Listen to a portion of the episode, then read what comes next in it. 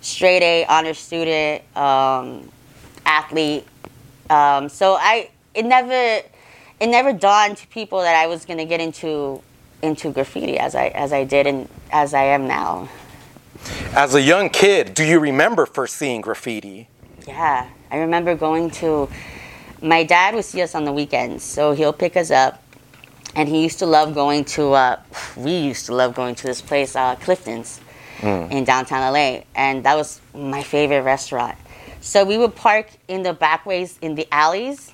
So there was the AYER; it was a yellow one, and I would see it every single time. It was it, it was on a on a stairway on the building.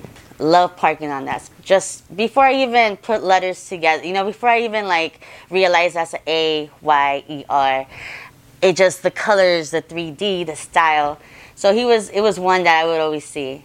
How old were you at this time? Do you remember? I think like eight, nine.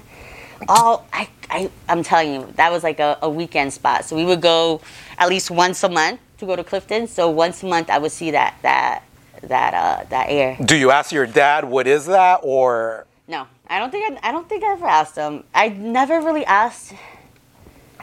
I never really asked anybody about graffiti. I just, to me, it was just paintings. It was just drawings on the walls. You know, I didn't know it was a spray can. It was just something that was not brick. That was not um, plain wall. It was something that popped. You know.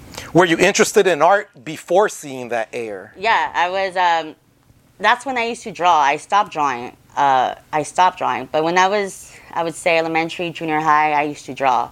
I used to draw superheroes. Um, I used to draw, you know, the precious moments. You know, all that cutesy stuff, the lowrider stuff, all that.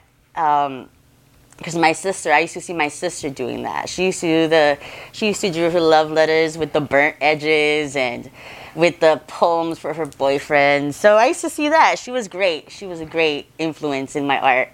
Um, so I, I, I would draw as a little. I used to draw uh, in, in elementary. I used to, when the teachers would do their bulletin boards, they would always get me to do their bulletin board. So it would be my board on the wall. So it was like, I guess I started, you know, at an early age catching the walls without even knowing, you know?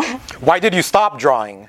I had, and I say this story so to to a few people because it was like a big impact in, in my artistic, uh, what could have been, you know, because uh, I had a teacher in like sixth grade, one of my favorite teachers too, and she asked me, um, "What do you wanna, what do you wanna do when you grow up?" And I was like, "I want to be." I was so enthusiastic. I want to be an artist. She was an artist too, but she became a teacher, so she was like, she was she looked so disappointed that I said artist. And she was like, "No, you could do so much better. You don't want to be start like." At that moment, I was like, "What?" It like this was my favorite teacher. At this moment, I had already done. It was already the end of sixth grade, graduating. I had done choreogra- choreographed uh, the Cinco de Mayo dance, the graduation dance. So I was doing a lot. So I guess she probably just and she told me like I could see more of you, but she didn't. She didn't see art as it could have been the best, you know. So at that moment, I literally just stopped drawing. And I would do, I would still do letterings because I would do the bulletin boards, the letters for the teachers, but I just stopped drawing. I, at that moment, I just stopped.